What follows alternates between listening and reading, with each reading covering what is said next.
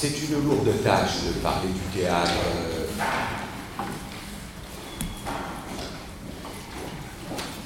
De, de, parler du théâtre dans ce qu'il est. Voilà, dans ce qu'il.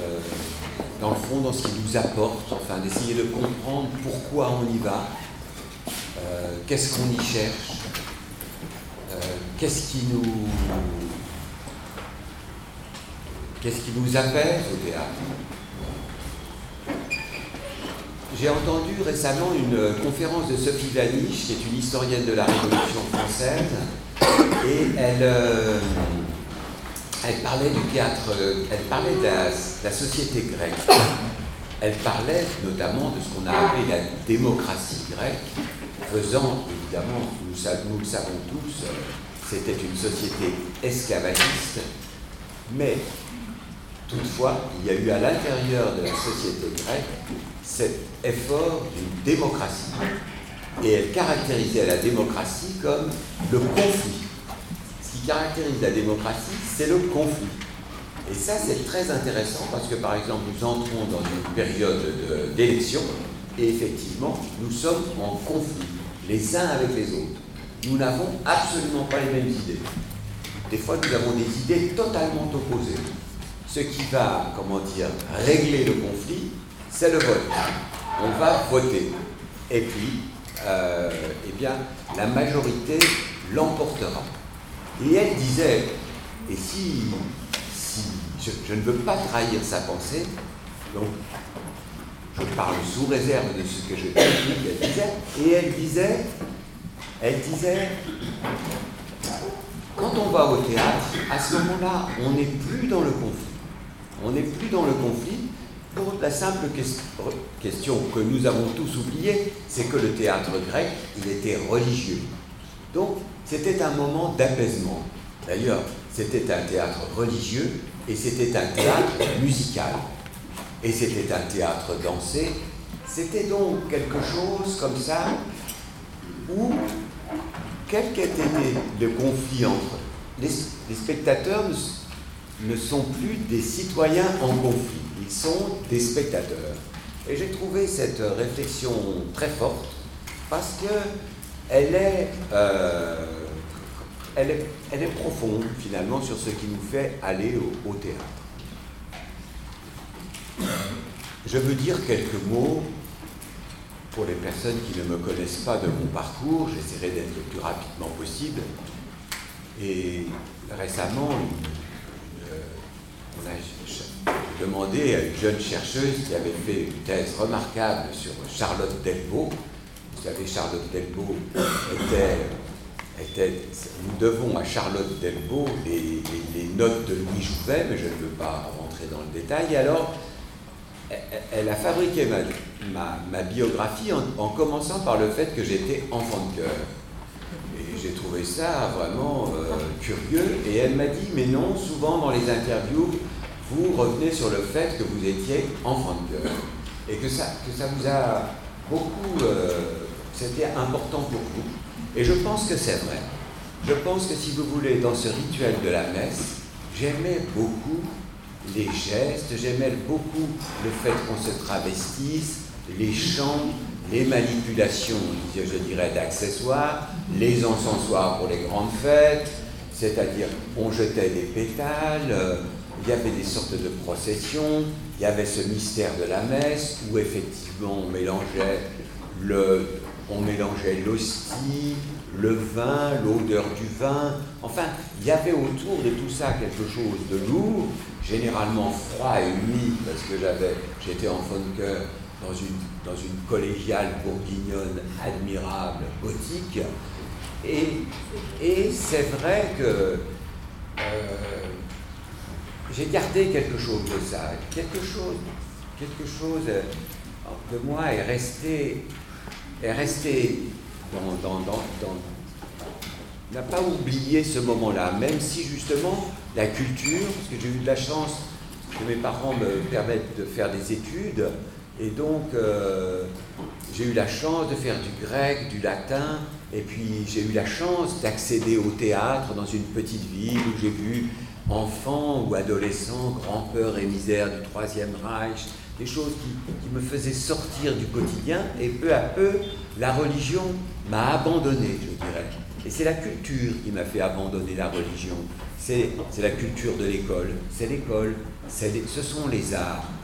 Mais quand même, j'ai gardé quelque chose, parce que quand on fait du théâtre, alors je ne sais pas, j'ai gardé quelque chose de ça. J'ai toujours été hanté par le, par le phénomène euh, religieux. Euh, mais je suis allé vers la langue française, c'est-à-dire que ça n'est pas devenu un. Je n'ai pas répété le même rituel. Je suis allé vers, vers, vers, la langue française, je suis allé vers la poésie. Et, allant vers la poésie, je suis allé vers le répertoire.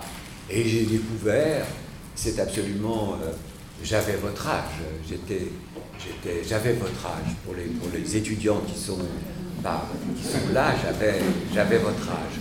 J'avais votre âge quand j'ai, quand j'ai pris conscience comme ça qu'il existait, j'ai commencé à prendre conscience de l'universalité, qu'il existait un répertoire, qu'il existait un répertoire universel. Je n'avais pas compris d'ailleurs la notion d'œuvre complète. J'ai découvert la notion d'œuvre complète dans un festival, dans un festival, je crois que c'était à Pontarlier, où j'ai vu les œuvres complètes d'un cinéaste qui s'appelait Buñuel.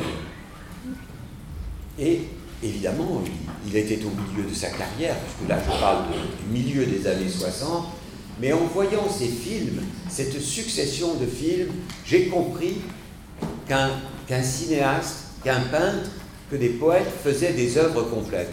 Parce que à mon époque, la littérature était présentée en rondelles. Donc on avait une page pour, telle chose, une page pour telle autre. Et donc j'avais bien vu, j'avais bien lu les extraits, mais dans le fond de pièces en entier, j'avais pas compris, même Molière, j'avais pas compris qu'il avait écrit tant de pièces, qu'un auteur écrit beaucoup de pièces. Alors ça, je l'ai découvert finalement euh, quand même assez tard, ce qui fait de moi pratiquement un bonnet, un bonnet. Franchement. Cette notion, si vous voulez, j'ai eu la chance de faire du grec et du latin, donc j'ai eu cette chance extraordinaire, je le dis pour les plus jeunes, pour ceux qui sont comme ça, à cet âge-là, c'est-à-dire de, penser ces racines grecques et latines.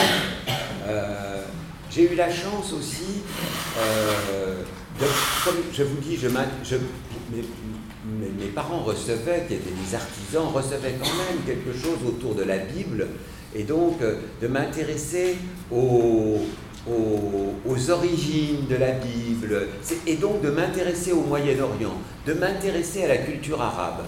Euh, donc j'ai eu cette chance finalement de comprendre qu'il y, y, avait les racines grecques, latines, de comprendre qu'il y avait le théâtre anglais, qu'il y avait le théâtre russe, et puis j'ai passé une partie de ma vie au service de ces auteurs-là, en allant de l'un à l'autre, en allant de l'un à l'autre, avec toujours un intérêt aussi pour les autres civilisations. Un des ouvrages qui a été très important pour moi, parce que finalement, ce sont aussi beaucoup des rencontres, un ouvrage qui a été considérable pour moi, c'est La grammaire des civilisations de Brodel, qui a été, euh, qui a été euh, comment dire, publié plus tard, mais quand j'ai lu cet ouvrage, j'ai aussi compris, comme ça, euh, cet ensemble de civilisations, cet ensemble de civilisations qui sont à, la surface du monde. Et j'ai eu la chance de, jouer plus récemment donc un, conte arabo-musulman euh, qui s'appelle le euh, de Mamelouk qui devint sultan. Très bien. Disons que ce sont mes vies, c'est ma jeune vie d'acteur. Il y a des personnes comme ça qui se destinent à la vocation de, qui ont la vocation de l'art dramatique.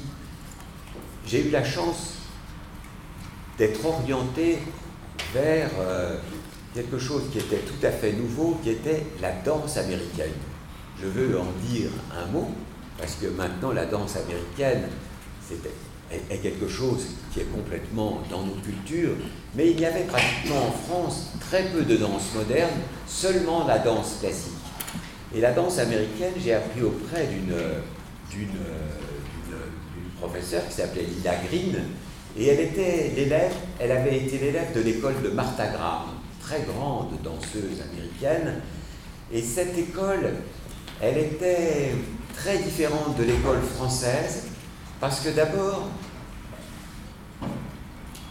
on était dans, un, dans, dans, dans une philosophie qui n'était pas qui n'était pas exactement celle que j'avais connue euh, à l'université du maître et de l'élève. Bien sûr que c'était notre professeur, mais il régnait dans ce cours une sorte d'attention à nous, ses étudiants, une, euh, une, prise, comment dire, en considération de, de, de, nos réflexions que je n'avais jamais connue avant. Pour moi, c'était une chose d'ouverture euh, très, très importante. C'était un rapport au corps que je n'avais jamais eu non plus, puisque vous l'avez compris, j'avais fait, comme les enfants, j'avais été enfant de cœur, puis j'avais fait de la gymnastique. Mais je n'avais jamais eu un rapport au corps qui doit produire comme ça, être lui-même une sorte de, d'objet sur lequel on travaille, parce qu'avec lui, on va émettre des signes. Ça, ça a traversé toute ma vie. Cette recherche, si vous voulez, corporelle la recherche corporelle et la recherche vocale traversent ma vie. J'ai accordé beaucoup d'importance à la technique, parce que j'ai été à un moment donné influencé par le, par le discours notamment d'un grand maître japonais qui s'appelle Zeami, et qui dit que quand on est jeune, on est un jeune artiste, on vous découvre. Et ce qu'on aime chez vous, chez le jeune artiste que vous êtes, c'est, c'est que vous êtes nouveau, qu'il n'y en a pas un autre comme vous. Vous surgissez dans le paysage et on se dit, mais il est charmant, elle est charmante, voilà un être nouveau. Mais cet effet de, charme, cette innocence, cette grâce, cette fleur, il appelle ça la fleur, comment on fait pour l'entretenir? Comment on fait? Qu'est-ce qui fait qu'on continue, comment dire, d'être intéressant? Qu'est-ce qui fait qu'on continue d'être intéressé par ce qu'on fait, par ce que l'artiste fait? C'est le travail. C'est le travail technique, disait maîtres et amis, c'est-à-dire que la fleur vous est donnée, mais ensuite il faut augmenter le travail technique augmenter le travail technique, c'est-à-dire trouver tous les moyens d'augmenter ses capacités physiques, d'augmenter ses capacités vocales et même ses capacités articulatoires. Il y a ici, je veux venir sur anecdote, mais qui concerne Sergi Pontoise et qui m'intéresse énormément, enfin qui m'intéresse énormément, qui me rappelle un magnifique souvenir, c'est que j'ai travaillé ici à Cergy-Pontoise, justement, dans la scène de l'apostrophe, La princesse de Clèves. La princesse de Clèves, c'est un roman que vous connaissez. Si vous ne l'avez pas lu, je vous le conseille.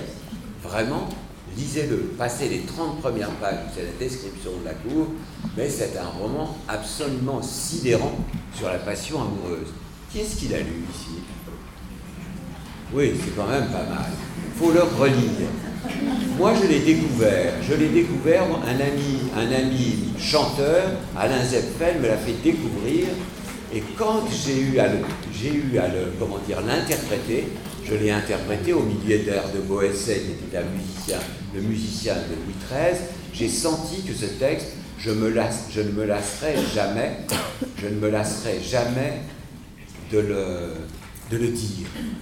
Eh bien, ce dont je vous parle, je l'ai donc créé il y a 20 ans. 20 ans. Et j'ai continué de m'échauffer, j'ai continué de faire mon entraînement, je le joue toujours, j'ai continué de travailler vocalement, mais très souvent, avec ce spectacle, je me dis, mais qu'est-ce que je peux faire pour progresser? Qu'est-ce que je peux faire pour progresser? C'est quand même le souci que j'ai, c'est-à-dire d'améliorer ma performance, c'est-à-dire qu'elle ne, tout simplement, ne redescende pas. alors, la dernière fois que j'ai joué, j'ai travaillé mon articulation. J'ai travaillé mon articulation. Mais j'ai travaillé selon une chose dont je m'étais, que j'avais lu quelque part, mais que je n'avais jamais expérimenté.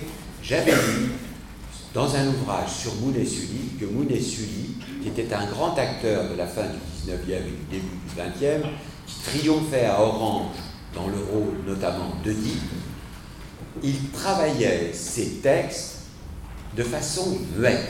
Il articulait, il articulait chez lui son texte, c'est-à-dire que il articulait son texte, il le travaillait comme ça et il ne le sonorisait que quand il était en présence du public. Je rentre dans le détail, c'est une conférence. Après, tout, on peut se transformer un peu en société savante. Mais, donc, j'avais lu ça, qui travaillait son texte de façon muette, et je vais vous en faire tout à l'heure la démonstration, mais j'avais lu aussi, il avait la réputation, c'était le partenaire de Sarah Bernard. Alors, Sarah Bernard était une actrice dont vous avez entendu parler, qui était du vif argent, qui avait le goût de l'improvisation, qui était quelqu'un d'absolument, je pense, qui était quelqu'un qui avait le, qui avait un feu en elle et l'art du mouvement, tandis que, tandis que Mounet Sudi, c'était plutôt l'aspect sculptural de, de, la profession, du métier. Isadora Duncan, qui, est peut-être, c'est le nom d'une chorégraphe et danseuse anglaise, a vu euh, et Sarah Ber Mounet je crois. Je, ne sais pas s'il y avait Sarah Bernard, mais a vu, elle a vu Mounet jouer et elle a dit J'ai vu la Grèce danser. Et, c'est pas rien.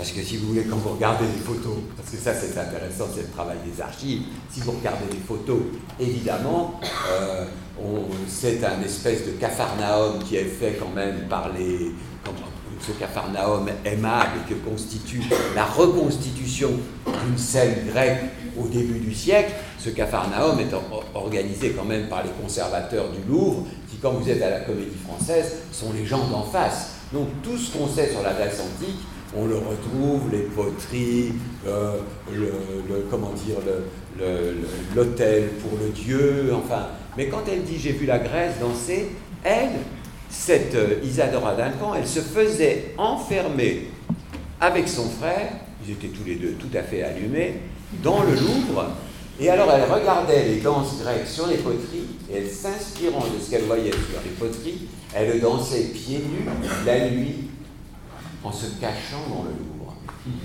Donc, quand elle dit qu'elle a vu la Grèce danser en parlant de Mounet Sully, elle n'a pas vu n'importe qui. Mais, puisqu'on en est là à, parler de Mounet Sully, donc, Mounet Sully, c'était surtout, ça m'avait épaté parce qu'on le décrit surtout comme un organe, c'est-à-dire une voix tonitruante. Très bien. Donc, on a le témoignage notamment d'un garçon qui s'appelle Peggy, qui prend le train pour aller en 1905 voir Mounet Sully, comme on va nous maintenant à Avignon. Donc ils allaient, ils allaient voir jouer, ils allaient voir jouer Mounet Sully, ils allaient voir Oedipe, et puis des milliers de personnes faisaient ça. Des milliers de personnes faisaient ça. Quand un artiste attire des milliers de personnes, il faut regarder, parce qu'il y, a y a forcément un truc. Non. Il y a quelque chose qui fait mieux que les autres. Et, et voilà. Et alors, bon, moi je veux bien qu'un organe vocal, mais vous mettez quelqu'un qui a une grosse voix dans un, dans, dans, dans, un amphithéâtre de 15 000 personnes, c'est quand même pas ça qui vous fait acheter votre billet.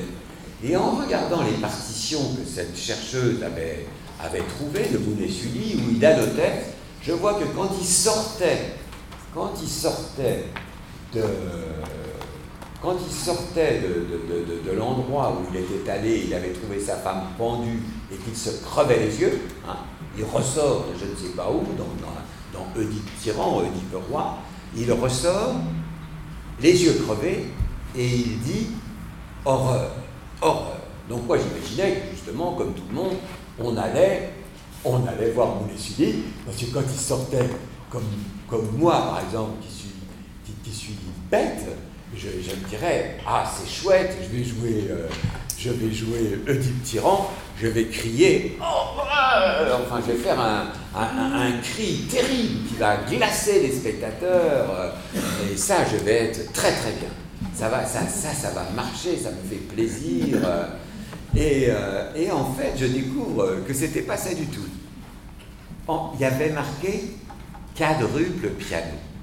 C'est-à-dire que, il ne, euh, il ne criait pas du tout. Au contraire, il faisait quelque chose de très très bas. Donc j'en arrive à ma démonstration. Il était à la maison et il répétait, il répétait son texte. Alors il faisait. Hmm. Vous voulez, on peut le faire aussi si vous voulez. Essayez de le faire, parce que de dire horreur de façon muette, vous allez faire une expérience extraordinaire, c'est voir à quel point, si vous voulez, le... c'est voir à quel point la parole, parce que vous savez, nous on est dans une civilisation, on a du mal à, à faire rejoindre la parole et le corps, mais quand même, pour faire ces actes de parole, pour articuler ce langage, il y a des centaines de muscles. Hein. il y a des centaines de muscles. Je crois qu'il y en a 850.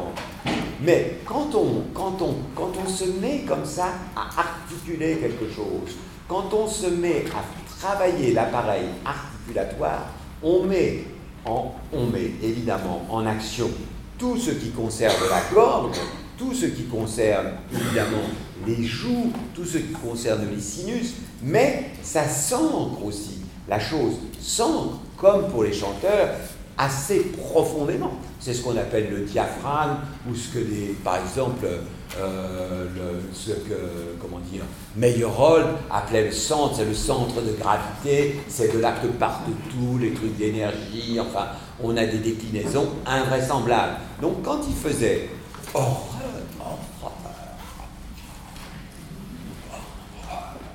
C'était tout son corps. Et ce que venaient écouter donc les, spectateurs, c'était quelque chose comme ça que je qui, était du, son. Il faisait beaucoup mieux que moi. Mais vous voyez tout d'un coup, on était glacé. On était glacé.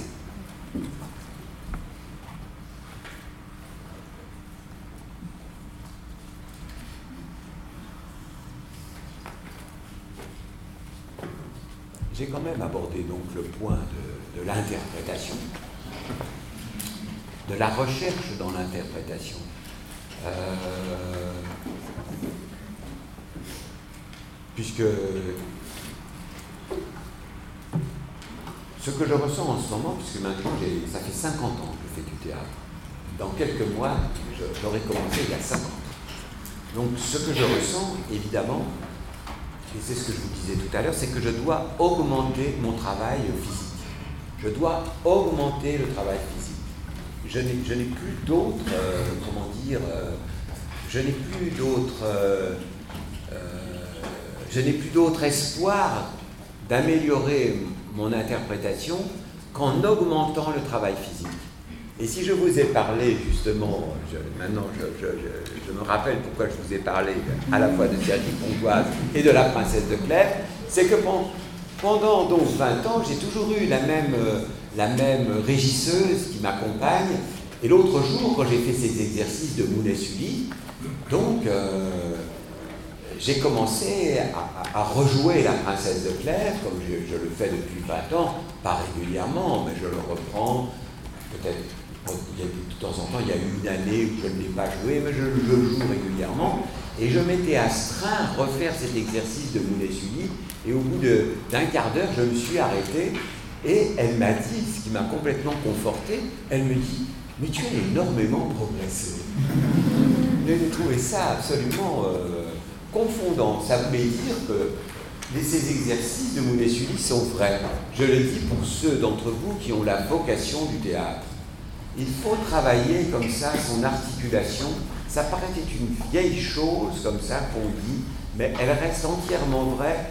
Et je pense que on a peu d'études à l'heure actuelle émanant du monde du théâtre qui concernent leur rapport profond de l'articulation de la parole avec le, corps. J'avais, euh, comme j'étais jeune comédien, j'ai fait la, connaissance d'un, jeune poète qui s'appelait Valère Novarina, et on avait deux, on avait deux, deux, auteurs qui me passionnaient euh, formidablement. C'était un Hongrois qui s'appelle Fonagi, qui avait écrit La vive voix, et un autre qui s'appelait Marcel Jousse, et, qui, et, qui, avait écrit L'anthropologie du geste. Et ces deux ouvrages, euh, je pense, ont, ont, été, en tout cas, je pense que pour Valère Le Marina, ils ont été importants. Et en se revoyant il y a peu de temps, nous le disions. Mais pour moi, dans le fond, ils sont les études que je souhaite, alors que j'ai commencé par ça, vraiment les études que je souhaite continuer? Est-ce qu'à ce point de mon intervention, vous voulez me poser une ou deux questions?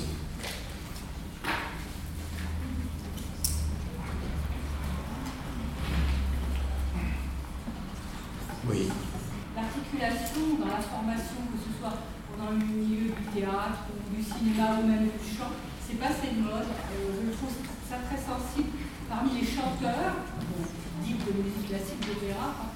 Euh, il y a une internationalisation, une standardisation. Avant, il y avait une école française qui travaillait beaucoup l'articulé, mais j'ai l'impression que tout ça, ça se, ça se dissout dans une standardisation de la formation des chanteurs.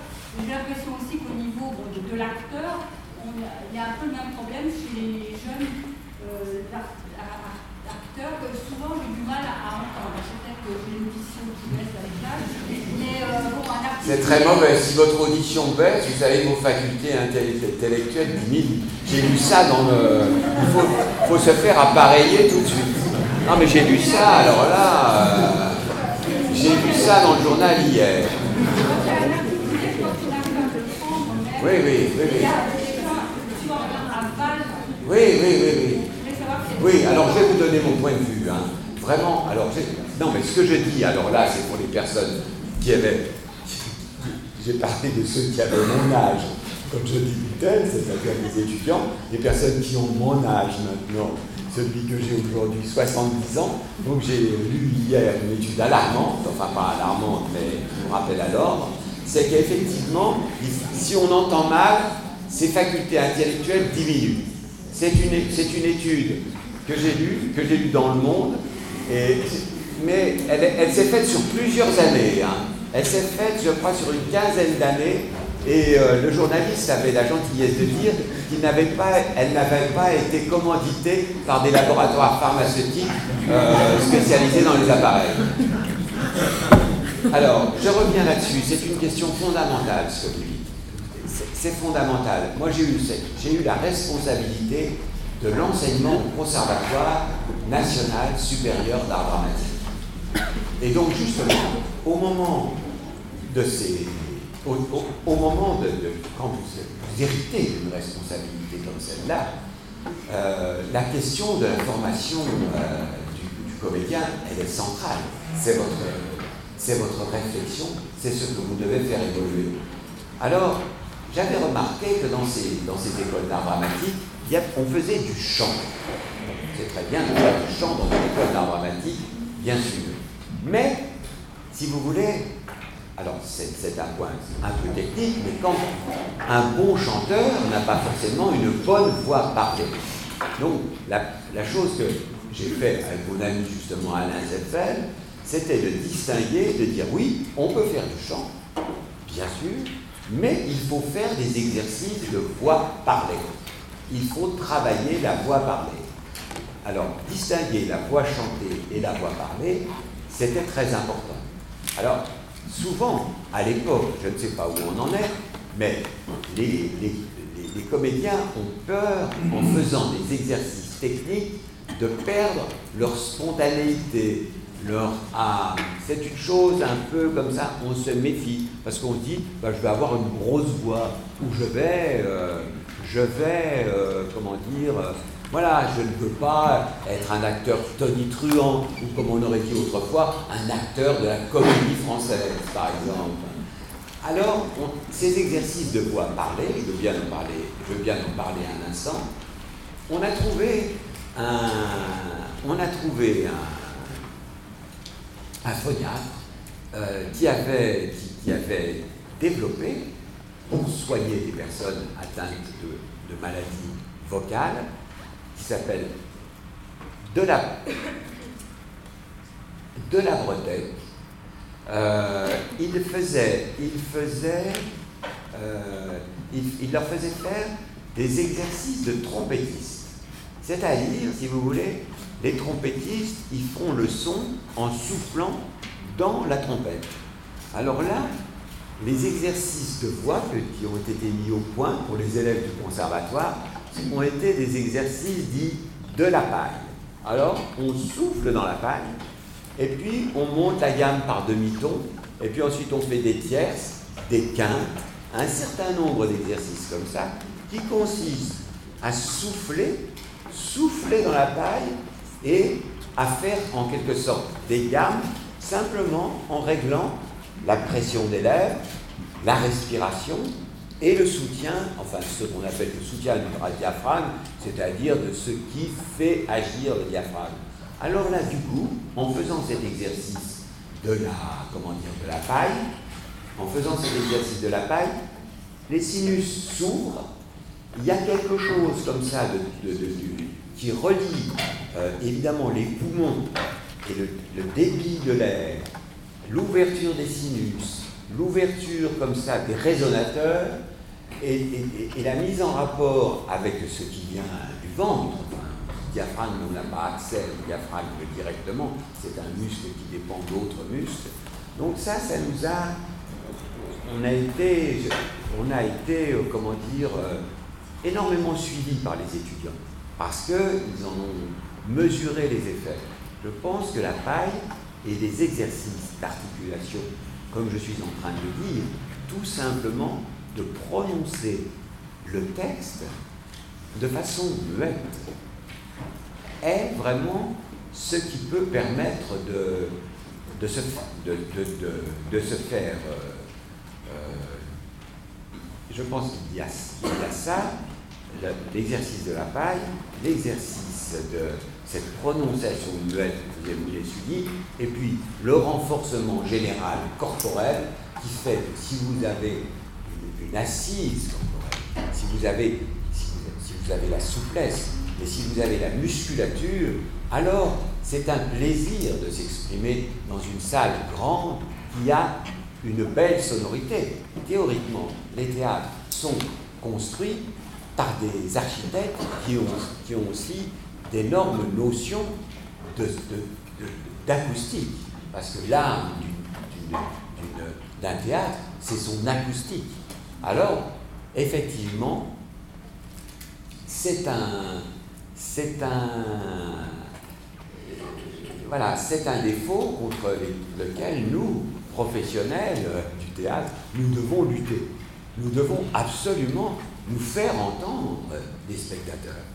Ça me paraît vraiment, alors, euh, comment dire, le contrat qui nous lie, c'est-à-dire au spectateur qui achète son billet pour être dans un confort d'écoute, non?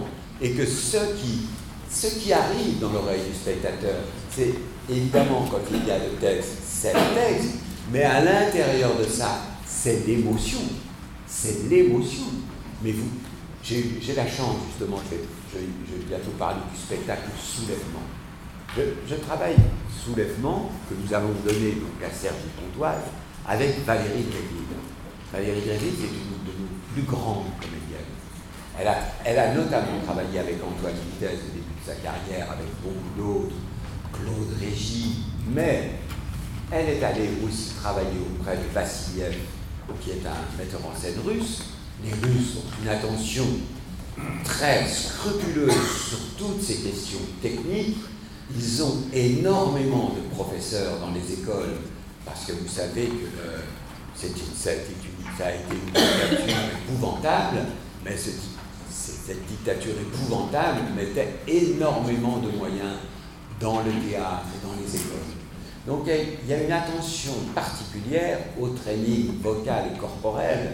Et quand je suis aux côtés de Valérie Dréville, que je, l'ai vu s'entraîner, j'ai vu son échauffement, je l'ai fait moi-même, je fais moi-même mon échauffement. Nous sommes trois à jouer dans ce spectacle. Un comédien percussionniste qui s'appelle Richard Dubelski. Lui-même, quand vous êtes percussionniste, c'est vraiment l'amour. Enfin, je vais dire, si vous ne faites pas votre échauffement, vous perdez votre métier.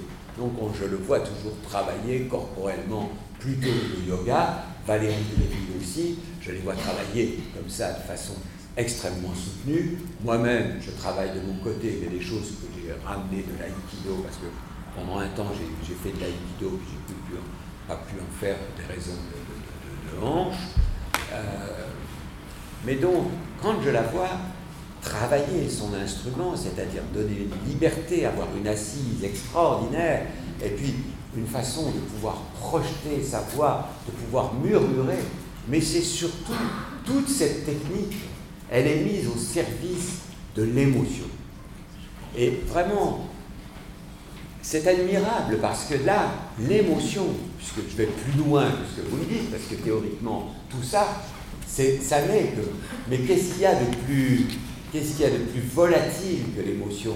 Qu'est-ce qu'il y a de plus qui dépend du moment, qui dépend justement de l'attention de la salle, de la disponibilité de l'interprète?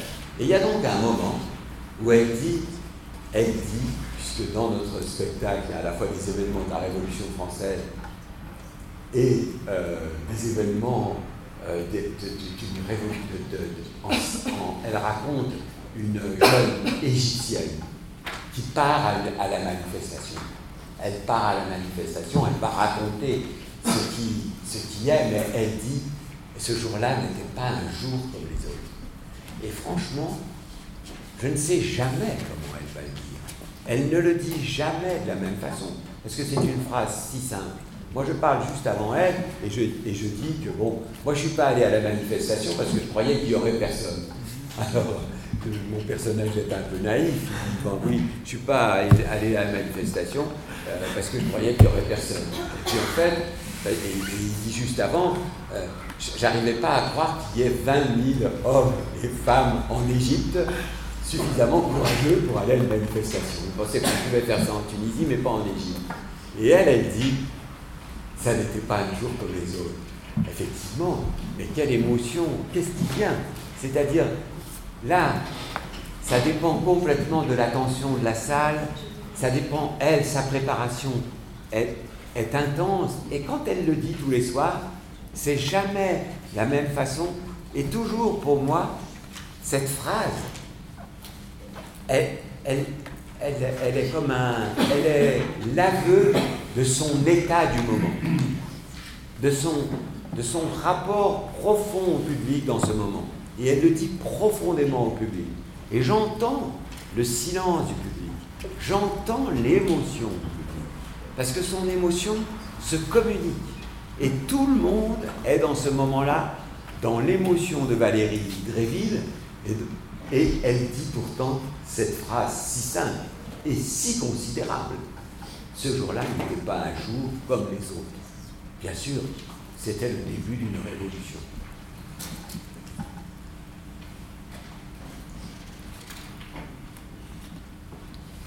On en est à. Je parle depuis combien de temps? Je vais boire un verre d'eau. J'ai évoqué rapidement le rapport que j'avais eu la chance d'avoir avec le théâtre grec. Je n'ai jamais joué le théâtre latin, j'ai beaucoup joué le théâtre allemand. J'ai joué Lenz, Büchner, Kleist, Hölderlin et Goethe. Euh, bon, j'ai joué évidemment des auteurs russes, j'ai joué des auteurs, euh, j'ai joué des auteurs en, anglais, j'ai joué des, joué des auteurs nordiques, italiens, j'ai pas joué d'auteurs espagnols, mais bref, j'ai joué beaucoup d'auteurs. Je n'ai jamais joué d'auteurs euh, japonais, je n'ai jamais joué d'auteurs, euh, je pense, africains, mais j'ai joué des auteurs argentins, je travaille beaucoup avec les en même temps, j'ai été professeur à un moment donné et euh, disais à mes élèves, oui, il y a tout le théâtre de répertoire, tout le théâtre contemporain, ça fait quand même un champ immense d'exploration. Il faut toujours regarder ce qui s'écrit, ce qui s'est écrit et ce qui est en train de s'écrire. Et puis il y a aussi tout un théâtre, il y a tout un théâtre qu'on peut faire à partir des textes qui ne sont pas théâtraux. Alors ça s'est développé depuis, quand je disais ça, c'était il y a 30 ou 40 ans. Donc depuis, on adapte beaucoup les romans, on a fait beaucoup de théâtre documentaire. À l'époque, c'était beaucoup moins répandu. Et je me suis intéressé à cette forme de théâtre, à cette responsabilité du théâtre, parce que dans le fond, je l'ai compris très, il y a très peu de temps, et je l'avais compris, mais j'ai trouvé que je l'ai trouvé très bien exprimé dans la bouche d'Alain Delon. Alain Delon, qui est un, donc un, comédien que, vous pouvez voir sur les écrans. Il est un comédien de cinéma, donc vous pouvez revoir beaucoup de grands films qu'il a interprétés. Il a interprété des, des, nanars ou des, films pas très bons, mais il a interprété aussi des chefs-d'œuvre et il a été, il a été, il est un immense comédien dans la main de grands maîtres, notamment de Visconti. Et c'est un garçon, euh, comment dire, qui n'a pas fait d'études, euh, qui racontait le début de sa vie, qui est jeté comme ça, avec une espèce de, d'invraisemblable, comment dire, comme un geste des dieux, on le jette comme ça dans le cinéma, et il est il est, ce jeune premier, absolument extraordinaire, cette beauté, cette sensibilité qui intéresse les plus grands artistes de cinéma de son époque. C'est quand même euh, impressionnant. Et je l'entends dire à un moment donné, je l'entends dire à un moment donné que, évidemment, il aime avoir des, metteurs en scène qui, sont avec lui euh, très exigeants, puisque lui-même, il n'a pas de difficulté à jouer. On lui dit de faire quelque chose, il le fait. Il n'a pas d'inhibition, il n'a pas de difficulté. Et alors, euh, mais il dit, mais le l'acteur, l'acteur, l'interprète, on peut dire, n'est pas un créateur, n'est pas un créateur. Et ça, je, je sens très profondément ce qu'il dit au moment où il le dit, parce que je veux dire, et bien, évidemment, on cherche à s'effacer, justement, on cherche à faire entendre, on cherche à, ne pas se mettre en avant, on cherche à faire entendre le poète, le poète tout seul, sans, avec nous qui sommes simplement une enveloppe corporelle. C'est, comment dire, la scène de l'acteur. C'est son, c'est son, c'est, son, comment dire, euh, c'est son, c'est son aspiration. Et il y a un très beau mot de, Gruber, qui était un très grand metteur en scène allemand, qui dirigeait un très grand acteur allemand, le plus grand acteur allemand de, l'époque, à qui il faisait jouer le roi Lyre. Et comme indication, il rentre pour jouer le roi Lyre. Et Gruber lui crie de la salle, je ne peux pas le faire en allemand, il lui crie Je ne veux pas te reconnaître ça, c'est une indication absolument admirable pour un grand acteur qui a 60 ans de métier. Le metteur en scène lui dit Je ne veux pas te reconnaître. C'est-à-dire que c'est vraiment, c'est là où est notre métier.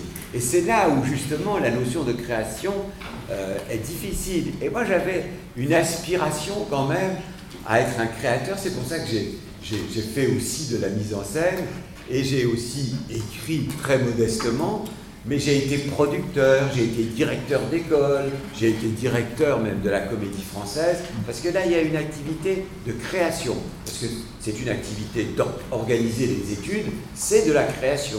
Euh, produire des pièces à la comédie française, inviter des maîtres, c'est de la création.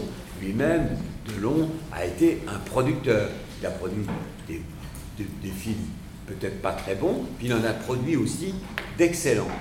Et par le biais, j'en viens à mon propos, par le biais, comme ça, de ce théâtre documentaire, j'ai développé au fil des ans, et c'est principalement mon activité ces dernières années, j'ai développé une relation avec des sociologues ou des anthropologues et des historiens. Et c'est peut-être sur cette, euh, sur ces, c'est peut-être ça que je voudrais vous raconter en quelques mots. Je, j'ai eu la chance, et ça, ça a été une très grande chance, j'ai, travaillé à une, journaliste de Libération, avait fait une très longue enquête à la fin des années, euh, dans les années 80 sur euh, sur une cité, une cité, une cité de transit, plus d'une transit, à Villiers-le-Bel. Et elle s'était rendue pendant sept ans à Villiers-le-Bel et elle était revenue avec un texte qu'elle avait intitulé Scène de la grande pauvreté. Et j'ai trouvé, si vous voulez, dans ce, dans ce récit, dans cette étude sociologique, plus tard, Bourdieu a fait cet énorme volume, deux ou trois années plus tard, Bourdieu a sorti comme ça un volume où on entendait la parole, je dirais, euh, la parole des pauvres, d'une certaine façon, des exclus, on n'entendait jamais. Je me suis consacré à cette chose. J'en viens maintenant à soulèvement. Je veux dire quelques mots de soulèvement, puisque j'ai fait entre-temps un spectacle, je vais vous en parler un instant. Mais j'ai fait entre-temps un spectacle avec un anthropologue qui s'appelle Michel Agier, à partir d'une étude qui, et qui a donné le nom au spectacle s'intitule Le couloir des exilés. Et Michel Agier est un anthropologue spécialisé dans l'encampement du monde. C'est malheureusement notre sujet. C'est notre sujet, c'est le sujet de, la société d'un point de vue mondial, et c'est le sujet de l'Europe euh, plus que jamais. Avec, dans ce texte de Michel Agier que je suis en train de, que je, dont je reprends le, travail, euh, évidemment, Michel Agier apporte des, apporte des récits, on entend des récits, notamment le récit d'un jeune Afghan le récit d'un jeune Afghan qui vient d'Afghanistan jusqu'en Grèce, comment il essaye de passer dans les camions. Euh, on entend aussi des considérations relatives au droit. Vous savez qu'en ce moment, par exemple, les personnes qui sont à Calais ne sont pas dans le droit français. Il y a un problème de droit international qui se pose. Quand on les, sort maintenant de Calais, on les emmène en autocar par exemple, dans le Limousin, ma compagnie est en résidence dans le Limousin. On a vu arriver deux autocars dans le centre de vacances de l'EDF. Tout ça sont la tragédie dans laquelle euh, nous vivons. Donc, c'était compliqué pour moi de, faire ce spectacle et je me disais qu'est-ce que moi je peux apporter comme ça? Où je peux mettre mon corps dans cette expérience? Et finalement, donc je me suis livré à un entraînement, euh, euh, comment dire, le plus, le plus poussé possible pour, pendant toute la durée du spectacle, alors qu'on euh, entendait des voix, justement, les voix de témoignage, les voix de considération, je dirais, à la fois relevant du droit, relevant de la sociologie, relevant de la philosophie, relevant de, ce que c'est que l'étranger, du droit de circuler à la surface de la Terre, tout ça pensé par Michel Agier. Donc pendant qu'on entend, pendant que ces différentes voix se faisaient entendre, moi je marchais, je courais dans ce couloir. Je suis maintenant remplacé par une jeune femme, enfin une jeune femme, j'ai trouvé quelqu'un qui, avait j'ai découvert l'existence de la danse Crum, qui est une danse urbaine. C'est une jeune femme de 20 ans ça est une magnifique danseuse et tient comme ce rôle de, de l'exilé, d'une certaine façon. Cette figure de l'exilé. Donc c'est un théâtre où on n'incarne plus des personnages, mais je dirais plutôt des figures. Mais quand même, on fait exister quelque chose pour qu'une présence humaine soit là et nous interpelle. je vais finir, parce que maintenant, vais finir par soulèvement et vous raconter, et puis ensuite vous me poserez des questions, je reviendrai sur les détails de tout ça. En fait, euh,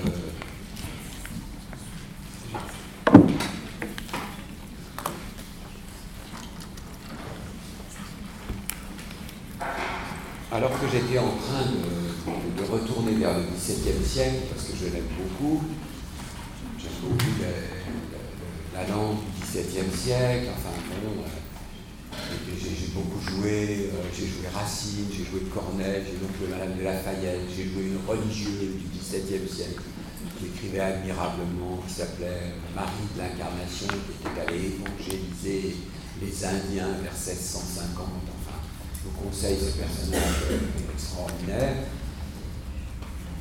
Euh, je m'apprêtais à travailler sur les, sur les sermons de Bossuet. voilà, j'étais intéressé par ces sermons Bossuet. J'étais intéressé aussi de revenir à un moment de, de, la religion chrétienne où il y a eu cette querelle des images, cette question des images qui se pose, par exemple, dans la représentation, on ne représente pas le Dieu, dans la religion musulmane, dans la religion catholique, cette représentation aussi de la passion du Christ, de la douleur du Christ, a été tout à fait un moment de débat très intéressant. Et puis, euh, une nuit, dans le, j'ai lu dans la revue Vacarme, donc la revue Vacarme, j'ai lu un article de Sophie Vanish, que je ne connaissais pas. Et c'était un article qui parlait de Michel Foucault, et il parlait notamment du rapport de Michel Foucault avec la révolution iranienne. Et comme vous le savez, la révolution iranienne, ça a été, en tout cas en ses débuts, ça n'était pas une révolution marxiste, puisque ça n'était pas une révolution communiste, c'était une révolution religieuse, puisque d'un côté, je le rappelle, vous qui êtes jeunes, les gens de ma génération s'en souviennent, il y avait le chat d'Iran d'un côté, et il y avait de l'autre côté l'ayatollah Khomeini à Neuf-le-Château. Il y avait deux espèces de grandes entités qui s'affrontaient, et quand l'ayatollah Khomeini a, atterri, il y avait des millions de femmes, il y avait des millions de gens qui l'attendaient, et parmi elles, toutes les, et parmi elles, toutes, toutes les Iraniennes. Donc ça m'a intéressé de revenir sur ce. Ça ce que disait Sophie Vanish m'a intéressé. Et elle parlait de la notion de soulèvement. Et dans le même temps, je me suis rendu compte que dans le fond, quand on est comédien, on ne croise pas la Révolution française. Donc finalement, hormis des articles que j'avais lus dans les journaux, ou des thèses qui avaient circulé, j'avais lu quelques ouvrages de la Révolution française, mais plus généralistes, et qui étaient plutôt des critiques de la Révolution française, je me suis rendu compte que depuis l'école, je n'avais pas travaillé à la Révolution française parce que dans le fond, on travaille Beaumarchais, on travaille Marvaux, mais ceux qui ont le plus profité de la Révolution française, c'est les Allemands, c'est le théâtre allemand. C'est ce qu'on a appelé la Aufklärung, et eux, la philosophie des Lumières, la Révolution française, c'est quelque chose qui les a habités. D'ailleurs, au point que moi, quand j'ai commencé à travailler sur des grands discours de la Révolution française, sur des textes de Sieyès, j'étais étonné parce que je sentais, je, je sentis quelque chose qui me rappelait le prince de, le prince de Hombourg, de Kleist, que j'avais joué. Et si vous voulez, entre la, les discours de la Révolution française et le prince de Hombourg de Kleist, qu'est-ce qu'il y a de commun? Eh bien, il y a quelque chose de l'ordre des Lumières, il y a quelque chose de la clarté, de l'expression, des concepts, des sentiments, des passions comme ça, qui est passé de la Révolution française aux Allemands. Et là, donc, je me suis attelé avec Julie Tertel à travailler autour de la notion de soulèvement. Voilà. Donc, je ne vais peut-être pas vous en dire plus, je voudrais terminer sur un point quand même.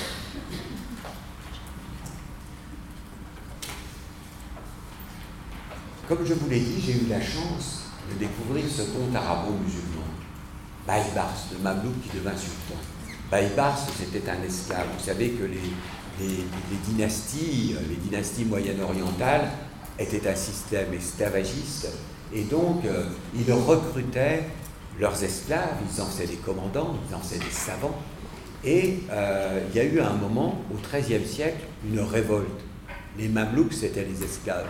Il y a eu une révolte des esclaves, et qui étaient des généraux, quoi. C'était des généraux, mais c'était quand même des esclaves. Il y a eu une révolte, ils ont pris le pouvoir, ils ont, tué le roi, et ce Baïbas est devenu, au Moyen-Orient, une immense figure, parce qu'il a fait prisonnier Saint-Louis à la bataille de Mansoura, ce qui est pas mal. Il a attaqué les dernières, les dernières places fortes chrétiennes au Moyen-Orient, et il a repoussé, il a repoussé les Mongols. Les Mongols étaient, avaient libéré Damas je rappelle ça parce que c'est un XIIIe siècle qu'on ne connaît pas, puisque c'est le XIIIe siècle du Moyen-Orient. Mais il y a eu un XIIIe siècle au Moyen-Orient. Et c'est très beau de tout d'un coup être du côté, comment, d'avoir la vision du Moyen-Orient de notre Occident.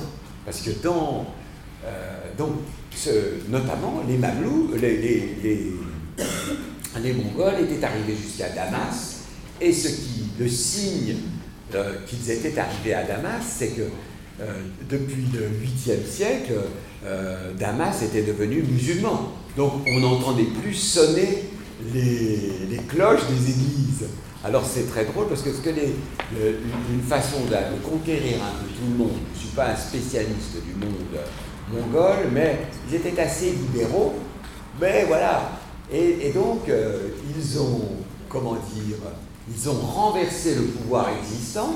Ils espéraient comme ça, mais la pieuvre mongole s'était tellement éloignée de son centre qu'ils étaient pratiquement au bout de ce qu'ils pouvaient aller. On ne peut pas conquérir le monde à l'époque à cheval et être si loin de son centre de décision. Mais quand même, les Mongols faisaient alliance avec les uns, avec les autres, avec les, avec les chrétiens, renversaient les alliances. Et tout ça est raconté dans ce roman de Baïbars, qui est absolument merveilleux, parce que là, on est dans un conte, comme les contes du monde entier ont la même structure, comme vous le savez, ça a été très bien décrit par, un, par Prop, qui donc cet, analyste des contes, et dans les contes, il y a toujours une mère bienfaitrice, il y a toujours un personnage méchant, là c'était le moine chrétien, il y a toujours des renversements. Bref, la structure des contes, elle est universelle, et donc c'était magnifique de se retrouver vu par le monde arabo-musulman. À cette occasion, je suis allé en, Syrie. Je suis allé en Syrie plusieurs fois.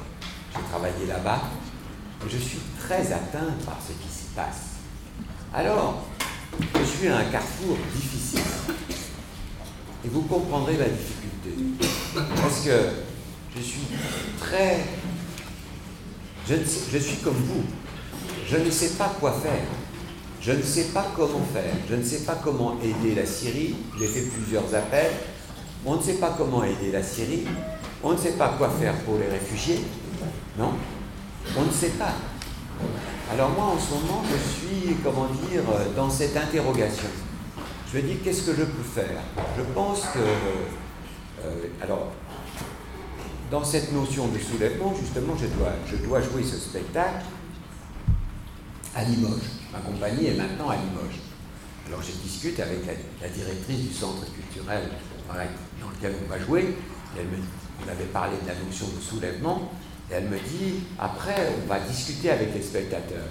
Et elle me dit, mais j'ai pensé que je pouvais faire venir des médecins. Il y a une association de médecins, 81 médecins du Limousin, qui se rendent compte que les pesticides sont, euh, sont nocifs à la santé. Ils, ont maintenant des statistiques, ils ont des observations, ils veulent en faire part, ils veulent en faire part à leurs concitoyens, ils pensent que, si vous voulez, euh, il, faut agir. Et donc, ils se retournent aussi vers leurs représentants, les députés.